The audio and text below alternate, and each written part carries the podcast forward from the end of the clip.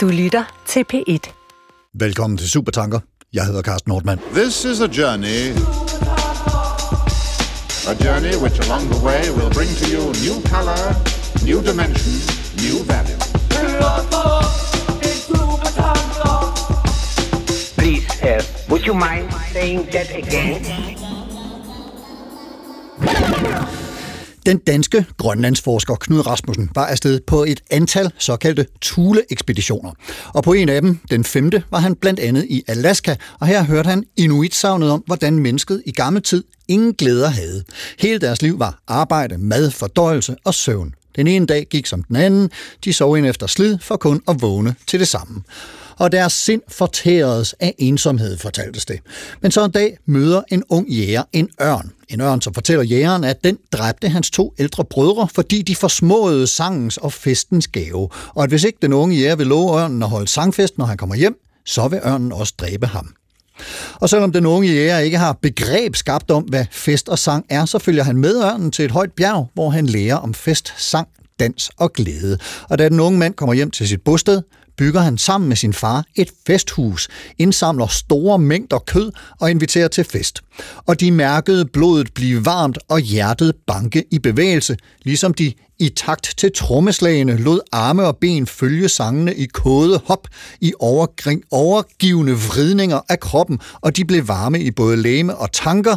De begyndte at føle og se alt omkring sig på en helt ny måde, og det kunne hende, at de mange en aften spøgede og lå, mundkode og lattermilde på en tid, hvor de ellers ville have snorket af kedsomhed over en lang aften. Dyrene, i dette tilfælde ørnen, havde altså givet menneskene festens gave, lært dem at feste. Christian Sune Pedersen, Pedersen, forskningschef for nyere tid og verdenskultur ved Nationalmuseet. Velkommen til dig. Tak. Det er dig, der har givet mig den her fortælling fra øh, Knud Rasmussen. Øh, vil du ikke øh, lægge ud med at fortælle, hvad, hvad, hvad, hvad hans rolle i din øh, forskning og plads han har i dit, dit øh, forskerhjerte, hvad den er? Altså, han har jo en stor rolle for os på Nationalmuseet i de her år, især hvor, det, hvor vi har markeret 100-året for 5. Thule-ekspeditionens øh, afrejse. Det skete i, øh, i 1921. Ja. Og, og det er ikke bare en af hans mange Thule-ekspeditioner, det er simpelthen den klart væsentligste, hvor han altså sammen med en række andre forskere, nu kalder vi det Knud Rasmussens, men der var jo også grønlandske deltagere, som havde en nok så væsentlig rolle, altså rejste hele vejen fra Thule, altså det, det, det nordligste Grønland, og på tværs af Kanada, India, Alaska, end faktisk i Sibirien. En rejse, der tog over tre år, øh, og som, som anses for øh, den vigtigste øh, kulturhistoriske Grønlandsekspedition. Altså de kom, kom fra hjem med meget væsentlige øh, samlinger, men også med meget vigtige resultater, fordi den her ekspedition slog faktisk fast for første gang, at det inuitiske folk sådan set er et. De kunne se sammenhænge, øh, og selvfølgelig også forskel, men altså sammenhænge i, i, over den her kolossale cirkumpolare øh, rum, øh, mellem forskellige kulturer, som viser sig at, at være den samme. Og en af de ting, jeg synes er fantastisk, det er jo, at han indsamler beretninger. Øh, han er, øh, er meget dygtig til at tale med folk, blandt andet fordi han jo selv taler inuit. Øh, han rejser. Er sproget også, øh, hvad skal man der sige, er også, ens på en eller anden er, måde på tværs af? Ja, der er ja. selvfølgelig dialektale, kæmpe dialektale Ja, ja, forskelle, men de kan godt forstå hinanden.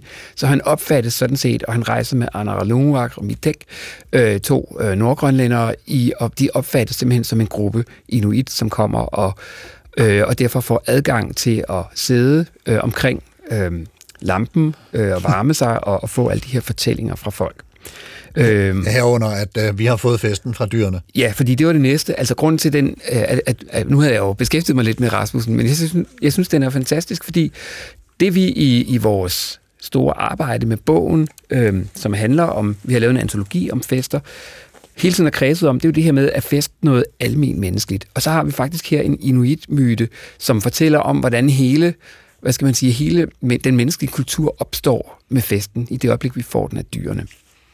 Og, og det kommer vi selvfølgelig meget mere ind på. Vi skal lige have placeret, øh, hvordan den her fortælling, som, som øh, Knud Rasmussen så nedfælder, er kommet ud til den øh, brede almenhed. Altså han skriver simpelthen en bog, hvor den fremgår. Kan du ikke lige bare kort øh, Ja. fortælle, hvad det er for en? Bogen har titlen Festens Gave, og han Ja. skriver et hav af bøger, både lige fra feltrapporter til, til forskellige videnskabelige, øh, eller ekspeditionen øh, sender mange publikationer ud, men han har også den her lille, kan man sige, populære bog, som, hvor han har samlet uddrag, udklip fra, fra, fra nogle af de mest interessante af de her myter og savn, han får undervejs. Og, og, og den og udkommer... den, her, ja, den udkommer, hvor pokker det? Øh, 29, så vidt jeg 29, har forstået, ja, okay, tak. tak for det. tak for stikord. Øh, ja, ja, præcis. Og, øhm, og har simpelthen fået titel, det er titelnummeret, han har sagt på pladen, det her, Festens Gave. Ja. Så det er altså også øh, titlen på bogen. Fremragende. Elisabeth Kolding, etnolog og filmklipper. Klipper. Velkommen til dig. ja. Hej. og nu nævnte Christian lige, at den her antologi, den hedder Fest, Fejring, Rus og Ritualer, og er udkommet for relativt nylig på Gads Forlag, og du er en af redaktørerne på den. Den anden redaktør er seniorforsker Ditlev Mahler fra øh, Nationalmuseet, og lad os lige få øh, lige kort et par ord om, om øh, Ja. Ditlev Mahler. Ja, men øh, Ditlev Mahler kunne desværre ikke være her i dag. Han er arkeolog, og han, men han har øh, konceptueret ideen til den her antologi om, om mennesker, når vi fester. På, øh, der er alle mulige øh, forskellige fagligheder, der har deltaget, altså etnologer, historikere, arkeologer, soci- religionssociologer. Så vi kommer alle sammen, vi folder alle sammen et lille øh, festbillede øh, billede ud fra forskellige tider og steder. Altså vi er både i mest i Europa, men også i Sydamerika, Mexico, øh, USA øh, og Indonesien. Og hvorfor skulle der laves en bog om fester nu? Var, var, var, der, var der et eller andet, der trængte sig på? Nej, for det er faktisk, øh, det var fra før corona det her. Det tror jeg, det trænger sig på på den måde, at det er et, øh, et emne, der interesserer dit løb. Ja. øh, og, og alle, der godt kan lide, mange kan jo godt lide at feste, så det er så oplagt på en eller anden måde. Det er noget, vi gør i fællesskaber. Alle kan, rela- de fleste kan relatere til det. Det regner vi med, ja.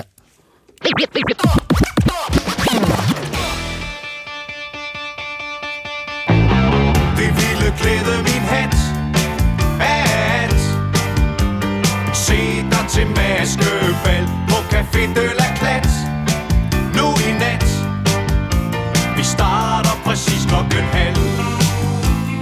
Gæsterne indbudt til klokken 19. Cocktail. Herrer og damer finder hinanden ved at sammenpasse kort med ordsprog. Forloren skildpadde. Koldt bord. 50 liter hofpilsner med kulsyretryk og Aalborg Aquavit. Kaffe, likør og brandy.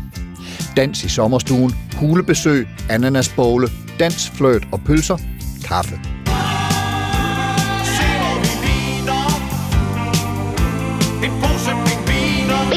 Be ready for instant.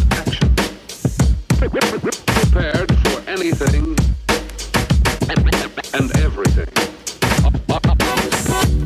Det er simpelthen en vaskeægte indbydelse.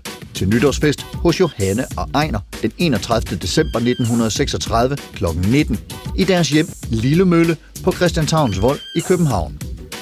Og som man kan læse i bogen Fest, Fejring, Rus og Ritualer, så kvinde, skru den kropsnære lange silkeråbe med bare ryg på, eller hvis du er mand, tag smoking eller kjole og hvidt på med brede revær, brede skuldre og ditto bukseben. Aftens program er annonceret, inklusiv dans, fløjt og pølser. Det er jo netop sådan, at stort set lige så snart der er rundt som fejren, så holder vi fest. Nytårsfest, julefest, fødselsdagsfest, bryllupsfest. Sommerfest, solværv, bakanalia, saturnalia, karneval, maskerade og hvad har vi. For festen gør noget ved og gør noget med os. Den er måske kontrast til hverdagen, til hverdagens forpligtelser, rutiner og mønstre. Og igennem festen og de forpligtelser, rutiner og mønstre, der ofte er indskrevet i den, de regler festen har, er vi, for en stund, måske en anden end hverdagsmennesket. I andre gevanter og med en anden, potentielt beruset adfærd. For nogen var enkelte af de ændringer i vores person, der bliver prøvet af under festen ved og bliver et skridt i en udvikling. Din festabe. Ja, Christian. Øh, en fest, den er festlig. Det er ligesom øh, en, en, øh, et udgangspunkt. Men, men hvad skal der til øh, for dig at se, for at det bliver festligt? Hvilke parametre skal ligesom være på plads? Altså, det første parameter, det, øh, det er jo, at man er, og det, det er der mange øh, forfattere i bogen, der er inde på, at det er jo, at man er enige om, at der er fest. Altså, der skal ligesom være erklæret fest. Og det er jo der, hvor vi har de her fantastiske... Jeg er vild med den her øh, invitation øh, til Lille Møllefest. ja. Øh, og øh, så, så det vil sige, at man, man, har, man, skal, man skal sætte en ramme, hvor man simpelthen er enige om, nu sker der noget andet end hverdagslivet, der sker noget andet, end at vi bare øh, mødes tilfældigt en eller anden aften. Det er simpelthen en fest. Og, og inden for det, så kan man sige, det der er helt afgørende, det er jo fællesskabet. Øh, altså festen danner en ramme for et fællesskab, og som har det sjovt, det er glæde, det er latter, det er øh, rus måske. Øhm, og så kan jeg jo ikke lade være med også at sige, som museumsmand, så er der jo en masse øh, ydre tegn på fest. Øh, også der er pynt, øh, der er udklædning, øh, og, og alt det er i virkeligheden sådan meget øh, skemasat. Så som, som, øh, som både dit og flere skriver om, så er det jo også sådan, at der er helt klart nogle rituelle aspekter øh, af fest. Og, og, og, og der er også, øh, sådan som jeg har forstået det på, der er nogle faser.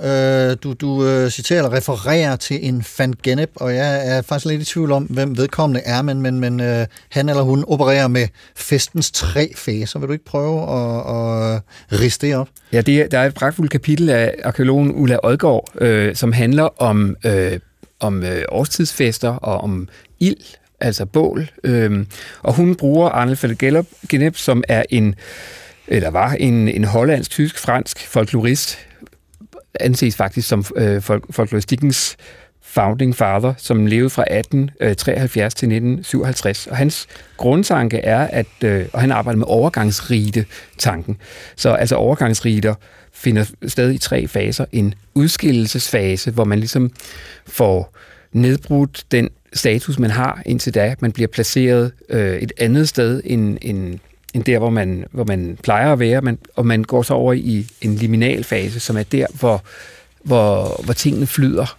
Det er der, hvor det farlige er, øh, hvor, hvor man gennemgår en øh, transformation, og man ender sig i en inkorporationsfase, hvor virkeligheden bliver genetableret. Og det er jo noget, som især bliver anvendt på nogle af de her rituelle fester, som vi har, øh, så som solværvsfester. Altså forestillingen i den klassiske midsommerfest var faktisk, at det onde var særlig præsent, særligt til stede netop øh, lige der, hvor, hvor solværet fandt sted. Og derfor var man nødt til at le af det onde, at øh, have nogle ritualer, som gjorde, at man, man i den der farlige nat kunne, kunne og blandt andet også bruge bålet, ilden til at holde... Ja, brænde, brænde en heks af, for eksempel, ja, ikke? Ja. ja, det er liminalfasen, og man kan sige, Altså, øhm, man kan jo altid diskutere, hvor meget kan man bruge sådan en ritualanalyse til at forstå fester, men altså, jeg, jeg har da været til nogle julefrokoster, så jeg helt klart, jeg synes, man er i en liminalfase, hvor tingene flyder lidt, og hvor man har brug for at lave den her inkorporation bagefter.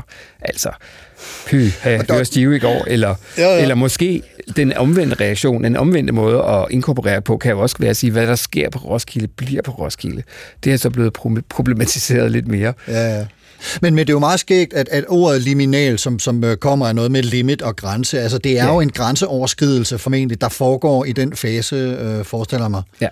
Ja. Øh, Elisabeth, hvis, hvis du skal komme med nogle bud på, hvad der skal til for, at det bliver festligt. Nu hører vi i invitationen her, der bliver både budt på ananasbogle og hulebesøg med, ja. med dans, fløjt og pølser. Altså, det, det er ligesom sådan nogle øh, ret øh, håndfaste ingredienser. Men, men, det, er, det er meget konkret, men ja. man kan godt tage den der ananasbogle og sige, den er ligesom lidt et billede på den der, det der uudtømmelige kar.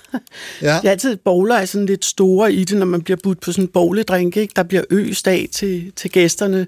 Ja. Øh, og øh, det, det, det er der jo mange beskrivelser af omkring kar. Hellige, øh, hvad hedder det, hellige kedler og kar, der har indeholdt øh, mad til uudtømmelige portioner af drikke eller mad, ja. som ligesom var med til at markere en, en særlig øh, speciel øh, fest eller anledning, øh, som, som dem, der får af den her udtømmelige kilde næsten, øh, bliver en del af. Ikke? Så man kommer ligesom i kontakt med et eller andet øh, overmenneskeligt, uden noget for mennesket. Måske. Ja, ja, ja, ja, altså noget uden for vores øh, dødelige øh, liv. Mm. Men så er der det her med, og det var Christian også inde på, øh, det her med, med, med at der, festen skal ligesom være rammesat, og der skal være et antal mennesker. Altså, jeg, jeg hører samtidig folk, som, som fortæller om, at de har haft en fest med sig selv. Øh, altså, hvor, hvor meget er, hvor vigtigt er det her antal øh, af festen, altså den her samskabelse, fællesskab, og hvor vigtig er for eksempel rosen, som jeg forestiller mig, at, at øh, bowlen uh, og, og det her 50 liter øl skal, skal ja. befordre. Altså, hvad, hvad er... Uh, altså, det er jo helt tydeligt et, et, et, en vigtig ingrediens i mange fester her i dagens Danmark, altså af, hvad skal man sige, private fester og ikke private fester, som ikke foregår i kirker og har noget med det at gøre. Ikke? Der er er alkohol vist uden tvivl en stor ingrediens, ja. øh, som ligesom hjælper os til at komme i en anden stemning. Ikke? Øh, Så vi er måske mere øh, klar til at, at smide nogle hæmninger, eller nedbryde nogle grænser og åbne op over for nogle ting, vi, vi normalt ikke måske øh, må eller kan overskride. Men, men det lyder som om, der også er noget vigtigt i det her med, at, at, øh, at, at festen skal have øh, et næsten sådan lidt anekdotisk efterliv, altså i henhold til den her øh, inkorporationsfase, som, som, øh, som Christian nævnte ikke, fra, fra Van Gennem. Ikke? Hold da op, det var, det var sjovt i går, det var, ej, vi var stive, eller hold da op, vi sagde nogle dumme ting, eller ej, hvor var vi kloge. Altså, det, det er også en, det, en del af efter... Ja, jeg tror, sådan et efterspil, øh, der, ja. der ligesom er en del af festen, fordi hvordan gengives festen bagefter? Ja. Festen slutter ikke nødvendigvis, når festen slutter konkret, kan man sige. Og vi kan jo dele på øh, digital, øh, digitale platforme også, og ligesom vise, hvor festligt det har været, eller øh, på den ene eller anden måde. Vi, vi kan godt lide at mytologisere og lave historier om os selv, ikke? Jo, altså, ja, Ja, undskyld. Jamen, øh, og så er det jo, at hvis fest i den her forbindelse, det er i hvert fald med mere end en lige umiddelbart. Selvfølgelig kan man have det festligt og lave enmands, enkvindes fester. Men altså her, der, der har vi beskæftiget os med øh, mere end, end en person, ikke? Ja. som øh, ligesom er klar til at feste og deltage og være med til at, hvad skal man sige, det er jo en samskabelse. Det er jo ikke sådan bare, at man kommer og deltager, og så adlyder man nej, øh, i de her, den her slags fester. Der, er, øh, det, er en, det er en samskabende proces. Det er noget, der foregår imellem os. Ja. Jeg, jeg kommer til at, at, at stå øh, i forhold til det med det anekdotiske efterliv og tænke på sådan et begreb, der var i cirkulation, i hvert fald i min omgangskreds i en periode. Der var nogen, der talte om den postfestale tristesse. at, Ja. at, at man bliver sådan lidt... Øh, og det kan Ja. godt være, at det er fordi, at man igennem den her rus har fået udløst så mange endorfiner eller andre øh, øh, interne lykkefaktorer, at, at det, at det ja. hele er fuldstændig brændt ud bagefter. Man er bare sådan lidt øh, tømmermandsen nede og, og trist til måde, og har brug for netop at, at være i kontakt med dem, man har været til fest med, at sige, hold da op, det var sjovt, tak for i går, og. Ja. eller hvad det nu måtte være. Ja. Ja.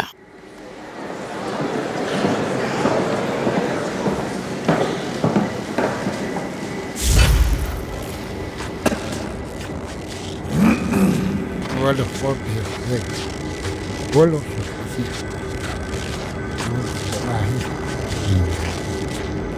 Yeah, yeah, yeah, yeah, yeah, yeah.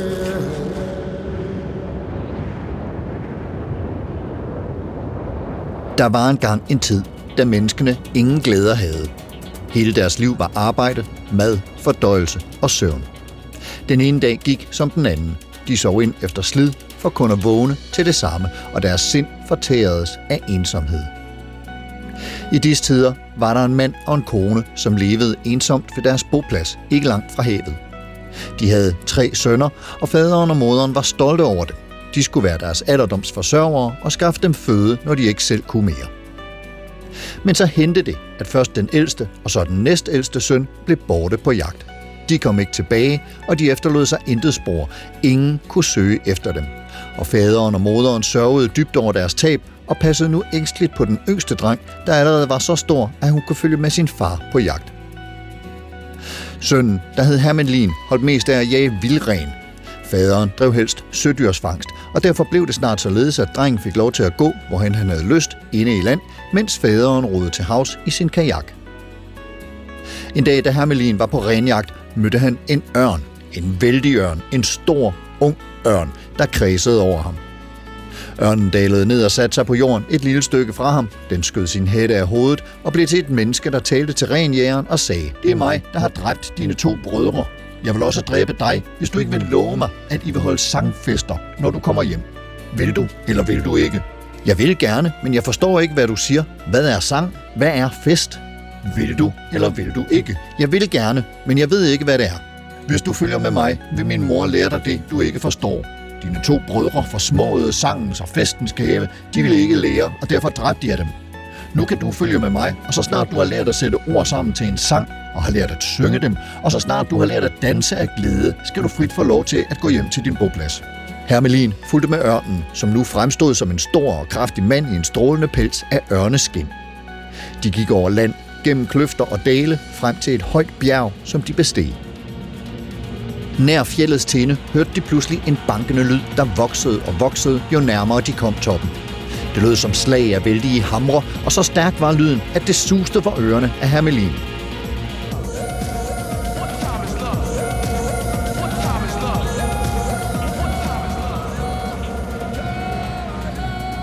Kan du høre noget? spurgte ørnen. Ja, en sælsom øredøvende lyd, der ikke ligner noget, jeg før har hørt. Det er min moders hjerte, der banker, svarede ørnen. Så nåede de frem til ørnens hus, der var bygget helt oppe på de øverste tinder.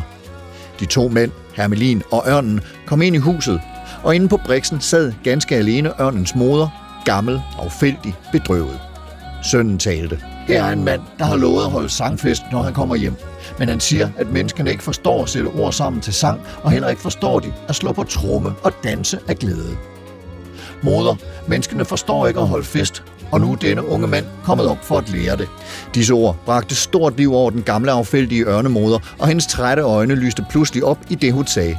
Først må I bygge et festhus, hvor mange mennesker kan samles.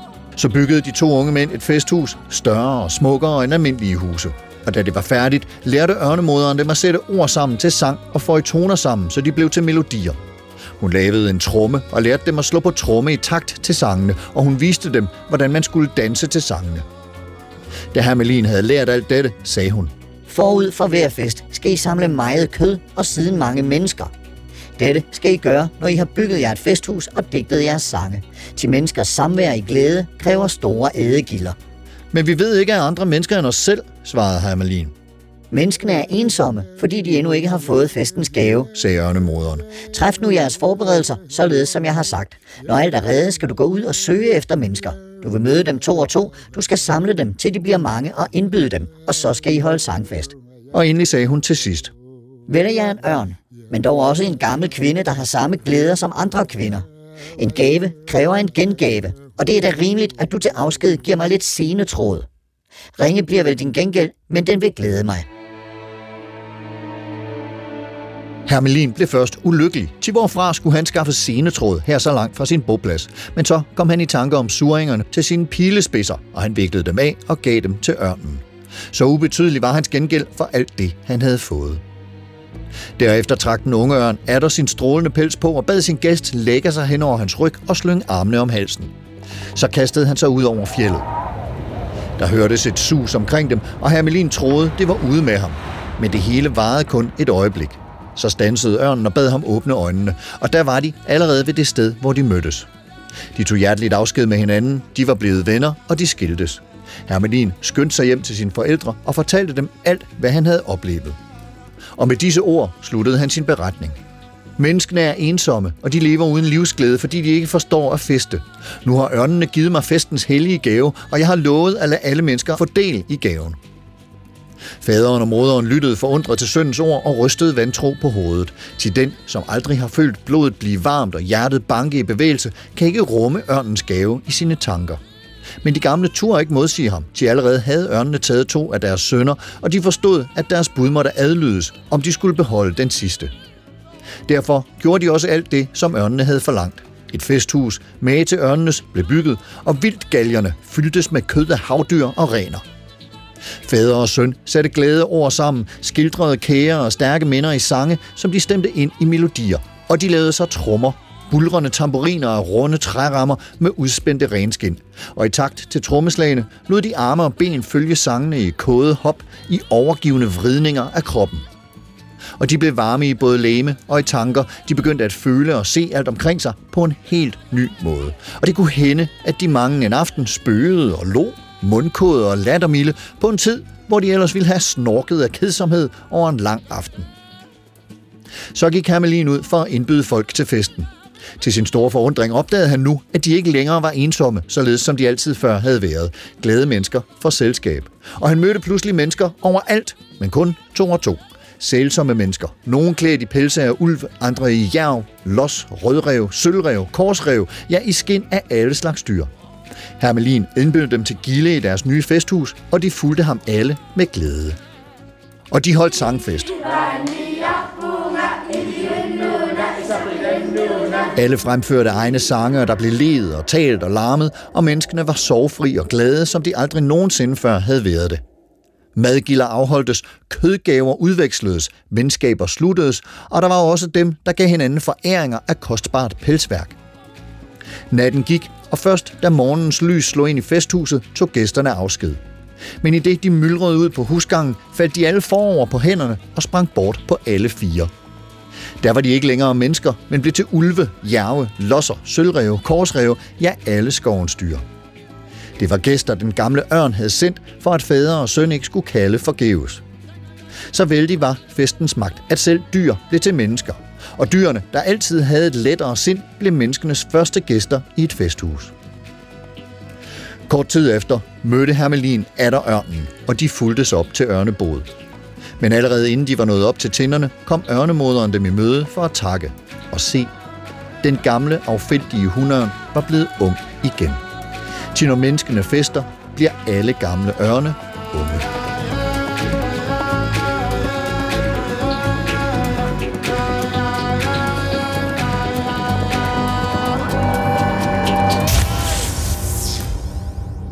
Ja, Christian, det var øh, altså min lettere redigerede øh, oplæsning af, af den her fortælling fra Knud Rasmussen på Festens Gave og fra, fra den her femte Thule-ekspedition.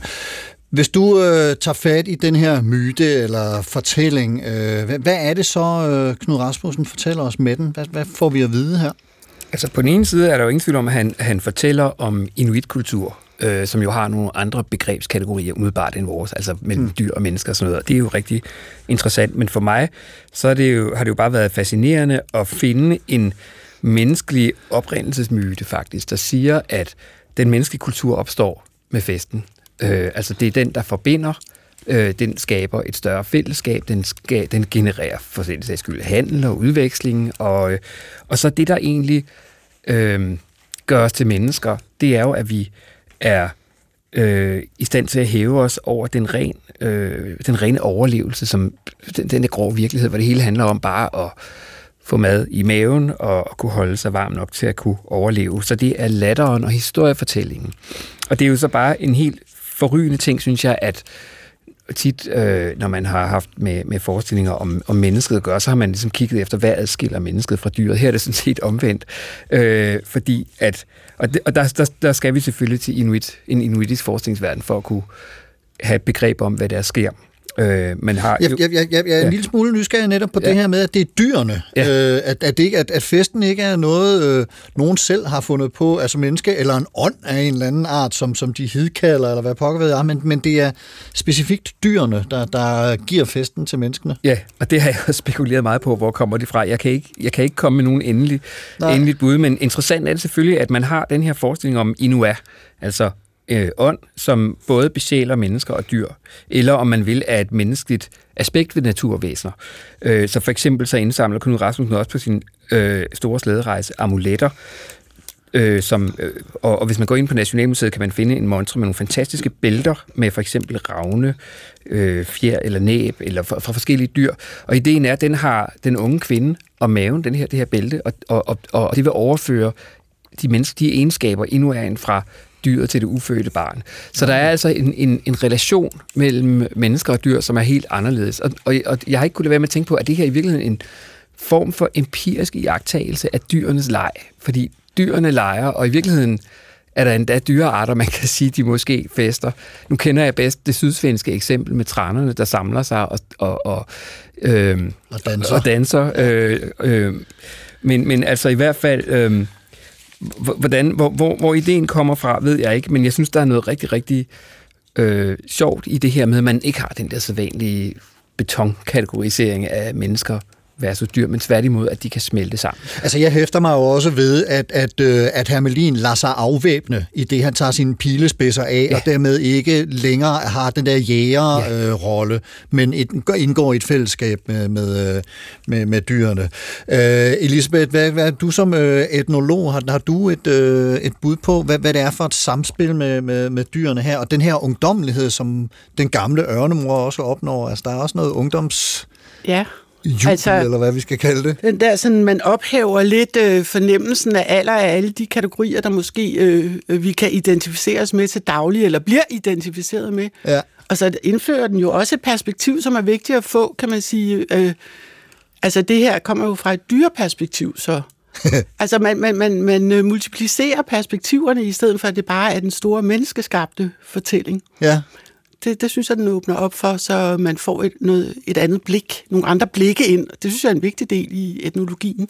Ja, fordi du, altså et andet blik, ikke? Altså noget af det, vi også hører i fortællingen her, det er, at de begynder at føle og se alt på en helt ny måde, for, for, øh, fortæller ja. øh, savnet. Ikke? Jo. Altså, hvad, hvad er det øh, i festens øh, DNA, om man så må sige, der øh, befordrer det, tror du? Jamen, altså, fester engagerer jo kroppen og alle vores sanser. Ja. Så, øh, og det gør det sådan meget bevidst på alle mulige måder, kan man sige. Og man kan håbe på, at alle, øh, alle sanser bliver engageret. Og det gør de jo som regel. Altså, vi involveres. Og derfor så øh, øh, oplever vi det også måske som en, hvad skal man sige, ekstra turbo øh, oplevelse af, af, af vores øh, øh, hverdagsagtige øh, op, opfattelse af tingene. Der kommer nogle ekstra dimensioner til, vi får en måske en bredde, en fylde og en mening, vi ikke har set før. Og det, øh, det, ja, det giver nogle nye perspektiver Ja. på det. Du var inde på lidt tidligere det her med uudtømmeligheden. Vi havde ananasbollen, det store uudtømmelige kar. Ja. Og her der hører vi om, om øh, hvad, hvad kaldte de det, vildrammerne, eller vilddgallerierne, eller et eller andet, som bliver fyldt med kød. Altså, Ja. der, der er sådan den der overdådighed, og der bliver inviteret mange mennesker, og der er sådan en, en ekstravagance på en eller anden måde, som så, eller ja. ekstravagance hedder det vist. Altså, Øh, ja. ja, netop det der med, at man er sat ud over at tænke på, øh, hvad skal jeg have bare for at overleve. Ja. Det behøves man ikke at bekymre sig om til en fest. Altså, giv dig fri, slå dig løs, øh, nyd det Ja. nu og her. Ikke? Altså, der er sådan øh, et, et perspektiv med i det. Og så, ja, og så, at, at, øh, så er der det der ungdommens kilde, som jo er en, øh, et, en, øh, et begreb, man tit øh, hører om. Altså, det, vi leder stadigvæk efter den, måske. Øh, at det er rart at kunne øh, føle sig måske befriet for, at man bare er et ældre menneske, eller hvad ved jeg. Fordi det gør de jo sådan specifikt, øh, det fortæller, giver fortællingen jo. Altså, når menneskene fester, bliver alle gamle ørne unge. Det, er Ja. jo, det er jo en vidunderlig sætning. Det er det. Det, Ja. ja. det, det vil man jo gerne tro på. Vi vil gerne have chancen.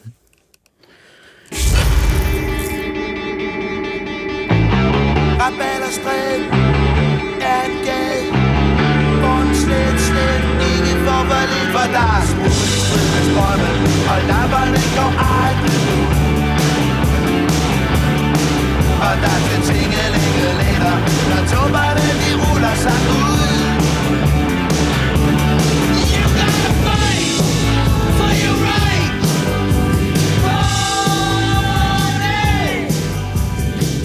Sommeren 2022 blev for rigtig mange menneskers vedkommende det tidspunkt, hvor to års indestængt fest- og socialiseringsbehov endelig kom på græs.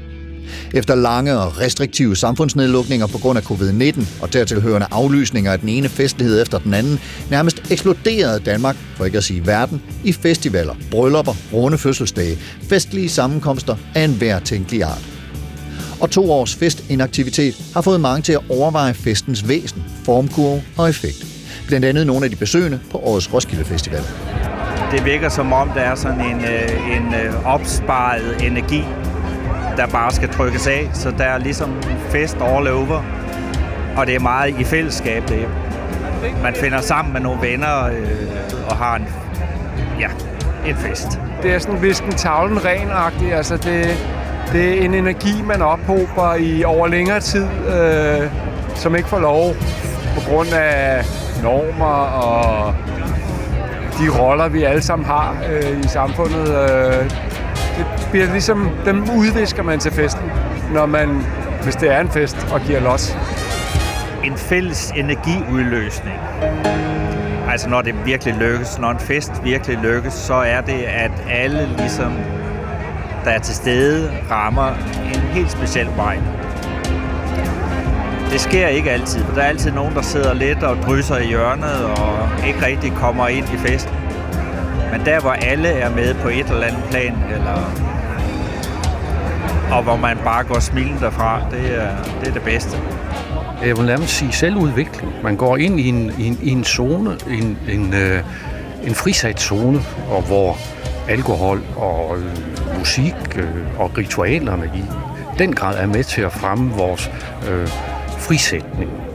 over mod det at blive en, en lidt anden, en, en lidt bedre udgave af sig selv. Det er jo en øh, situation, en samling, hvor vi kan prøve at blive øh, dem, vi gerne vil være over for dem, der betyder noget for os, vores venner, eller øh, dem, vi deler en glæde ved musik, eller øh, dans, eller øh, en social begivenhed omkring kirke, øh, bryllupper, øh, ritualet, som vi gentager, fordi vi der samles klædt i det fine tøj, kan fremstille os selv som en ideal person, en, øh, en, en vellykket, øh, glad, udadvendt øh, person, som vi bagefter kan tage med os fra festen og tænke, der fik jeg virkelig vist min fine kjole, eller der fik jeg holdt den gode tale, eller der fik jeg øh, danset på den måde, som jeg synes, øh, man bør danse. You have to fight for your right to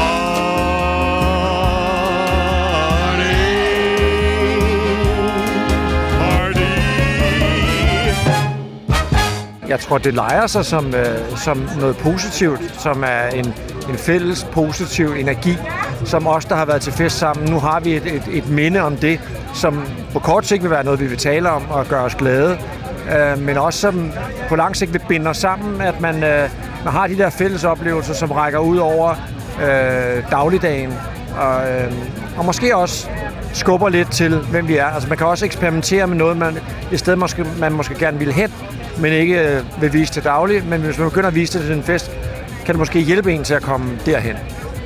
Den er kontrast til øh, de fleste hverdags elementer, jeg går rundt i. Altså, øh, det, er, det er oplevelsen af at komme ud af, af rammen, uanset hvad det er for en ramme, jeg nu er i.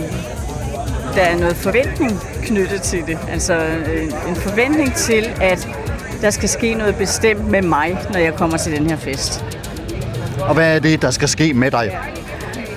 Jeg tror mest, det er noget med at komme, øh, komme ud af mit, øh, mit tankevæsen. Altså, at festen giver mig mulighed for at blive mere sådan øh, kropslig og øh, lege. Altså, jeg, jeg tror, jeg leger en del, når jeg går til fest. Øh, øh, og, og lejen kommer fra mig, når jeg ligesom slipper øh, ja, en form for kontrol. Og ritualiseringen er det, der giver os lov til at være anderledes og, og være friere til en fest og tage noget tøj på, som øh, folk aldrig ville se os i normalt. Eller bare det at danse er jo i sig selv en lidt grænseoverskridende ting, som man simpelthen, det, til fest er det helt naturligt, at man står og, og bryder sig på en eller anden måde, som hvis man kiggede på det, så ville man sige, det ser da lidt, lidt sjovt ud, men, men vi accepterer det hos hinanden, og vi accepterer også at, altså, at være åbne og, øh, og ikke kritiserende, kan man sige. Og, altså, det synes, nu er vi på en festival her, ikke? Der er også en eller anden slags aftale om den her fest, at folk opfører sig ikke til daglig, som de gør til daglig. Folk skubber til en her, så vender man sig om og smiler. Man siger ikke, hvad fanden laver du, og, og, og bliver irriteret over det. Man accepterer folk øh, ikke går i bad og står ved siden af en og lugter. Og det accepterer man også, hvor man ikke normalt vil acceptere. Det er også en, en eller anden indforstået kontrakt om den her type fest. Så der er noget frisætning i, i den ritualisering, at nu kalder vi det en fest, der giver os lov til noget. Også forpligter øh, i forhold til hverdagen.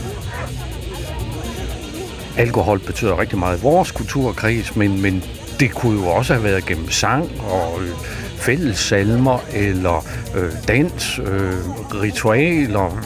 På den måde kan man også se øh, en, en, en sportsfestival øh, som en form for fest, fordi der er det i, i kroppens udfordring. Men du går ud over din komfortzone, og det bliver en måde at afprøve en, en ny og, og forhåbentlig bedre side af dig selv, som så bagefter sidder som et, et rigtig godt minde om den rigtig gode fest. Ikke? Og det er jo tankevækkende, at masse undersøgelser har vist, at noget af det, mennesker synes er allermest meningsfulde at bruge deres penge på, det er at holde en fest. Køb en ny bil, ja, den er øh, efter tre måneder bare din bil, men det at have holdt den store familiefest vellykket med mange, mange mennesker, der er kommet og har været glade og berusede og øh, sammen, der har løftet hinanden et andet sted hen, det er ubetaleligt, og det er et minde for livet.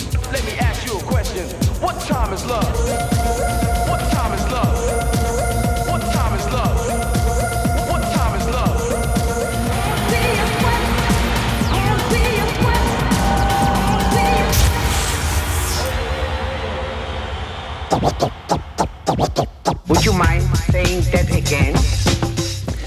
Sikke en fest, vi har haft nu i nat. Åh ja, åh ja, åh. Klokken blev fem, før vores gæster gik hjem, og de sang åh ja, åh ja, åh.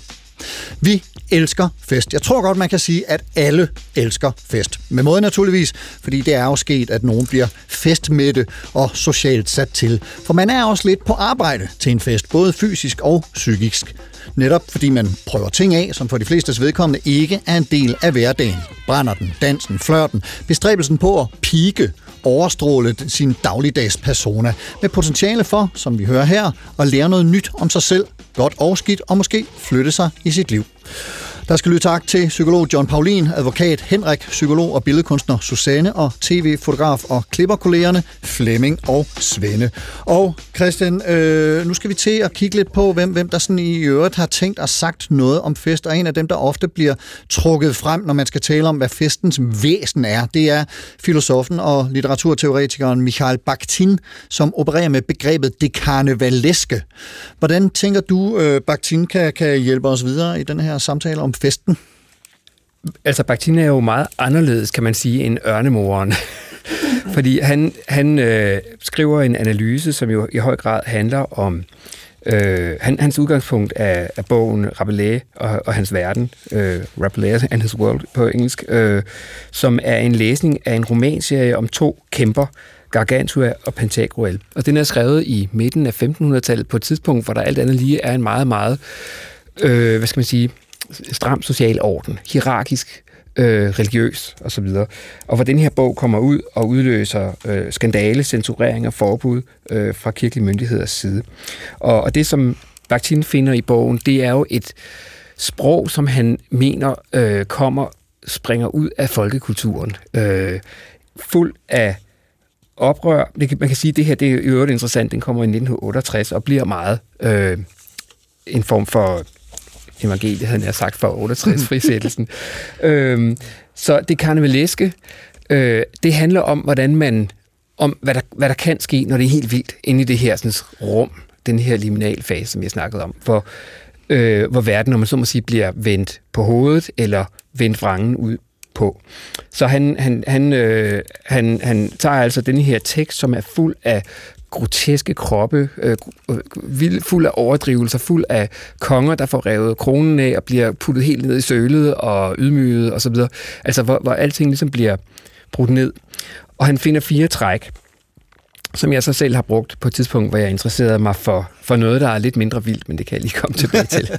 øh, hvad hedder det? Så for det første, så siger han, det karnevaleske, det er altså øh, en, en, en, en, hvad skal man sige, en modus, der bringer folk sammen på tværs af alle sociale skæld. Man kan sige, det ophæver skælden, så kongen øh, kan, er pludselig i rum sammen med bunden eller med skomaren. Alle former for opførsel inde i det her rum er acceptabel. Der er sådan set ikke noget, man ikke må. Øh, og alle modsætninger bliver nedbrudt meget systematisk. Modsætninger mellem høj og lav. Kongen skal ydmyges, den, den, den naren skal, eller tiggeren skal hæves op og, og have, have krone på. Det hellige og det profane. Altså man finder jo elementer af de kalkmalerier, når, når, når man ser en motiver af en bonde, øh, der står og pisser lige ved siden af frelseren. Øh, altså, hvor man har det her sådan, sjove blanding af det, det hellige og profane. Der bliver simpelthen givet los på alle fronter. Ja. Og så kan man sige, i det hele taget, alt hvad der er helligt og ophøjet, det skal lige trækkes ned en gang. Ja. Øh, og det, som så er er sjov, det er jo, han, det er jo et, altså han, han tager meget udgangspunkt i de historiske karnevalsfester i Europa.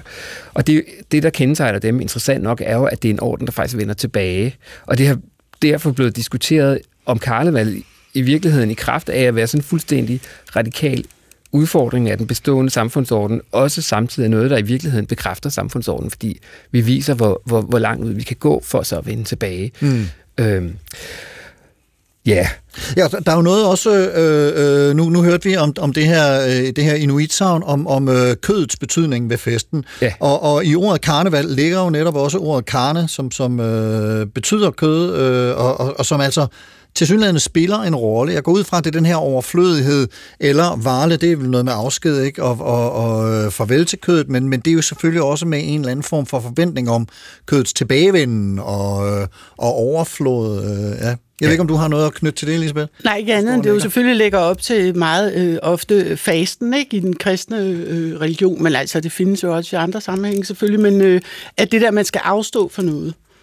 Så man får lov til at, at, at hvad skal man sige, bryde alle grænser, inden det så slæver ja. ind igen. Ikke? Jo. Og så er der det her med karnevalet, Christian. Det kan være, at du øh, vil, vil, vil tage den tråd videre, måske i virkeligheden derfra, hvor du var kommet til det her med, at karnevalet er jo noget, vi forbinder med, øh, ofte med, med, med udklædning. Nu kan man sige, i Inuit-savnet, der var dyrene så klædt ud som mennesker til Ja. den her fest.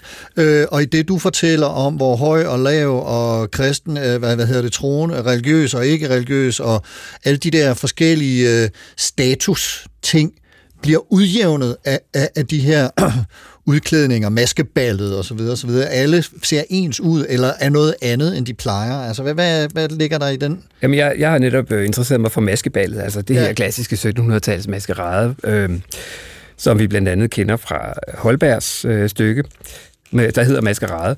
Og det var jo noget, som, altså, så, som optog folk enormt meget i 1700-tallet. Og man skal forestille sig øh, maskeraden som sådan en mærkelig hybrid mellem noget, som er på, på den ene side meget kontrolleret. Der blev typisk sat rammer op for, hvilke rangklasser, der måtte deltage i maskeraden, og der var faktisk også regler for, der var visse ting, man, der ikke var velset, at man var udklædt som.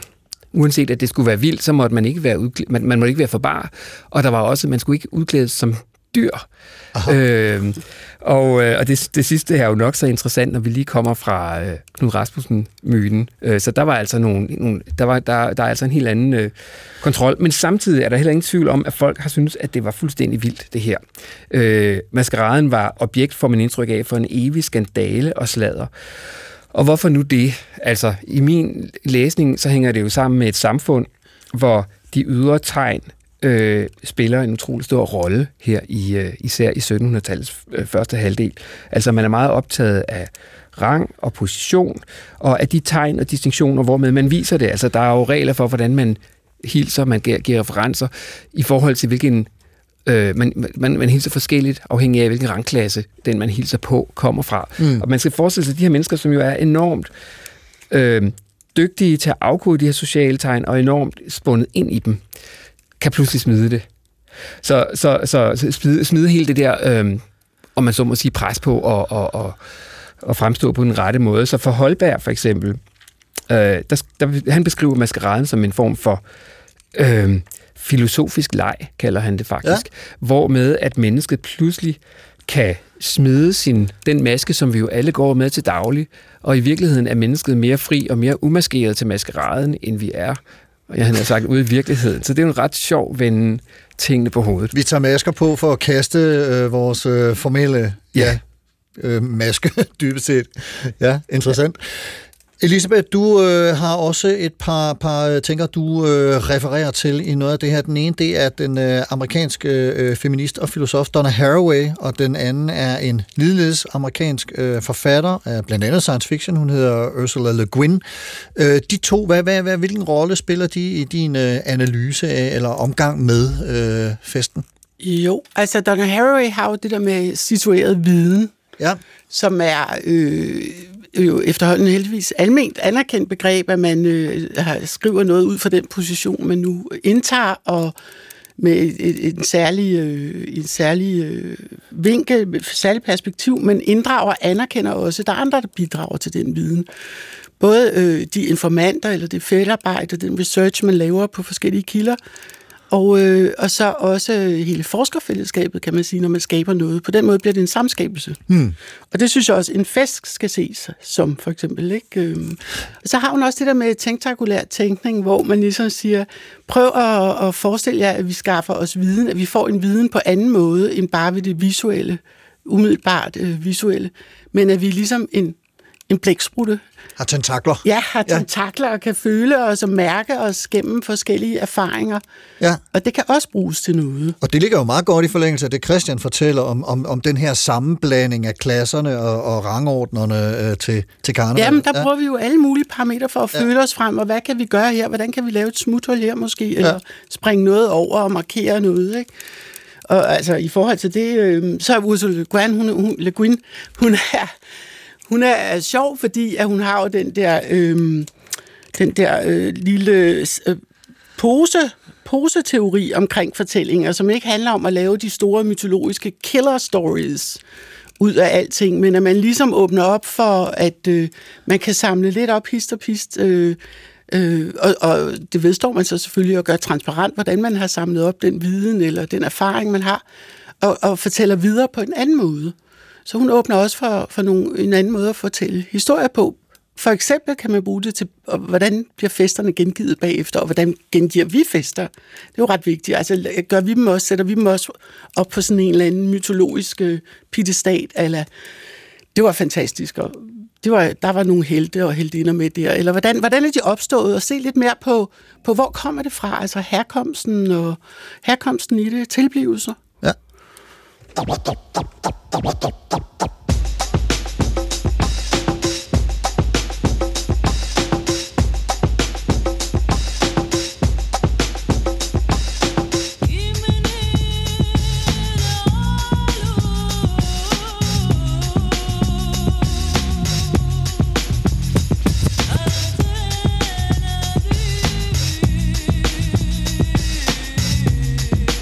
Please, uh, would you mind saying that again?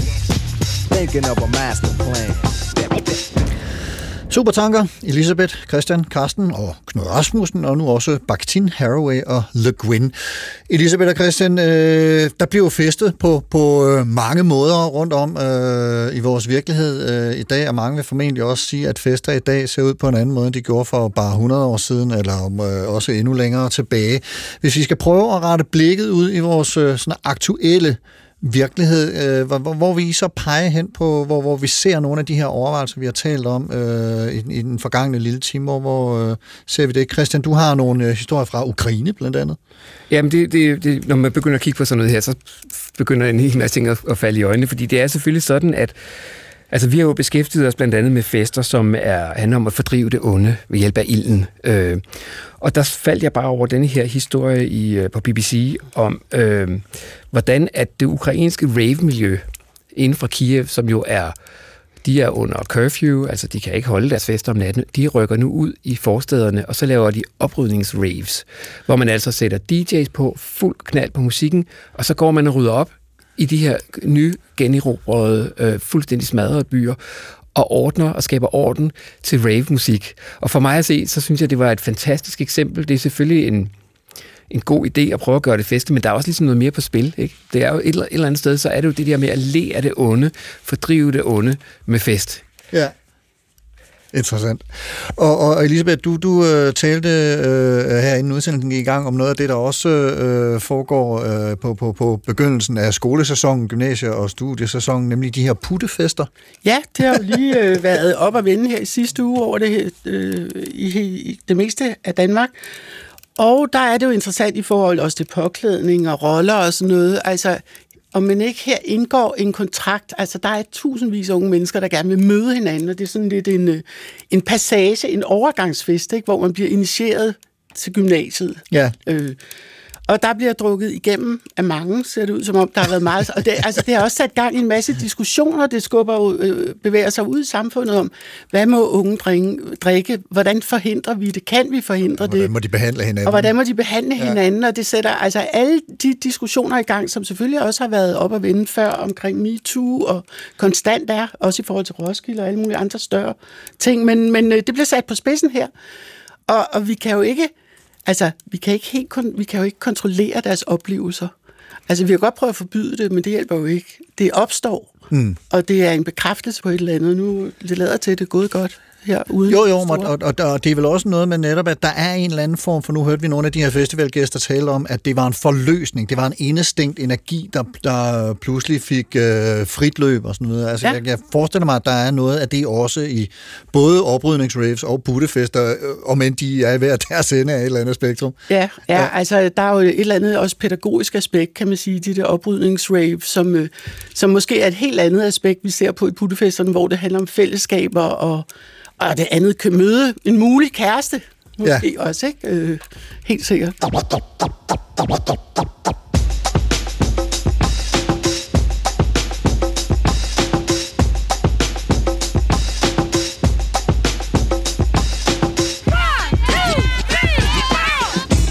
Elisabeth Kolding, etnolog, filmklipper og redaktør på bogen Fest, Fejring, Ros og Ritualer, som du har redigeret sammen med dit Maler. Tusind tak, fordi du kom og foldede festen og dens betydninger ud for os i dag. Og Christian Sune Pedersen, forskningschef for nyere tid og verdenskultur på Nationalmuseet, og altså også bidragyder til bemeldte bog. Også mange tak til dig for at folde dine overvejelser ud ind i de her spørgsmål. Selv tak. Og som altid, mange, mange tak til dig, kære lytter, for at lytte med. Husk, at man kan høre og genhøre den her udsendelse i DR Lyd, og man kan se anbefalinger fra Elisabeth og Christian, musikplayliste, og man kan skrive ris, ros eller kommentarer på Facebook-siden Carsten Ortmann Radio, eller på mailen supertanker.dr.dk. Hvis du kan lide, hvad du hører, så del det med venner og familie, både festlige og ufestlige af slagsen. Det kunne være, at nogle af dem blev inspireret til at holde en fest. Programmet i dag var tilrettelagt af mig. Jeg hedder Carsten Nordmann. Programansvarlig er Mette Line Torup. Ha' en rigtig god uge og på genhør.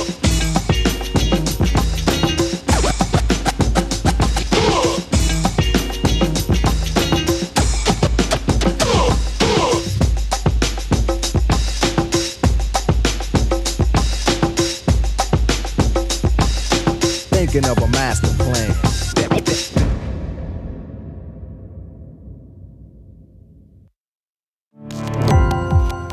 Gå på opdagelse i alle DR's podcast og radioprogrammer. I appen DR Lyd.